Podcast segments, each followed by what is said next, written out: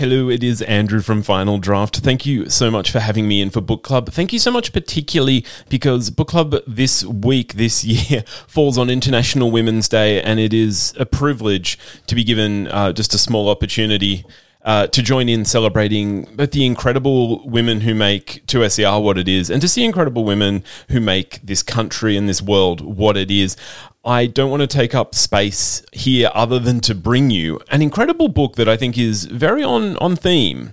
So today I have got for you Eliza Reilly's Sheila's Badass Women of Australian History. Eliza Reilly is an award winning writer, director, performer, as well as a community radio legend in Sydney over on FBI. Uh, she presented with her sister uh, Hannah the long running Girls Gone Mild. But Eliza has released a book, and the, her debut book, Sheila's, grew out of uh, a web series of the same name that Eliza produced and starred in alongside her sister Hannah. Sheila's Badass Women of Australian History presents profiles of prominent women who have played important but often unheralded roles in shaping the world we live in here in Australia.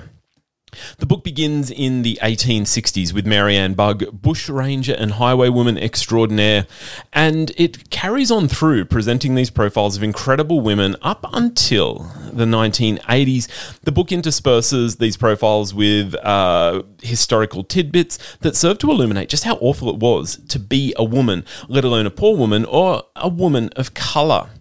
Now, the broad thrust of the book is that progress has not been made in a vacuum and is directly the result of people who wouldn't sit down when they were told. These are women who changed things. They spoke up to the man that was talking down to them. They chained themselves to things. They handcuffed themselves to things. They weren't going to take no for an answer because they saw the injustice that was their lot in life.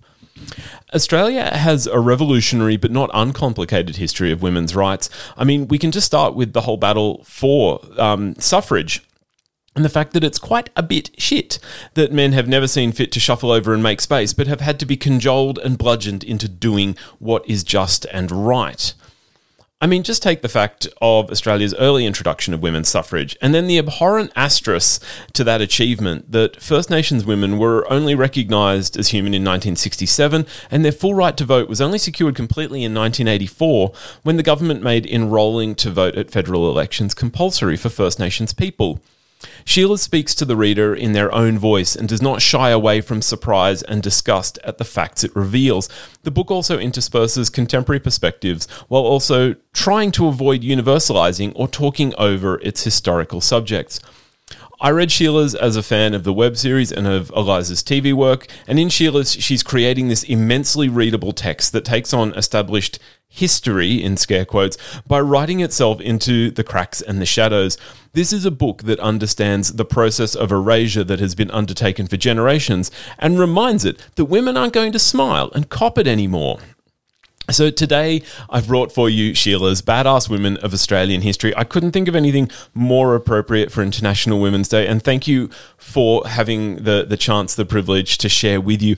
Of course, the process of redressing historical blind spots, erasure, and general bastardry isn't the work of a single book. And if you are thinking of reading up on more of these issues around women's roles, that are underappreciated. You can also check out some other incredible Australian writers, including uh, Clare Wright's You Daughters of Freedom, uh, Aileen Moreton-Robinson's Talking Up to the White Woman, or Emily Maguire's This is What a Feminist Looks Like. You don't have to go hard to find these incredible books.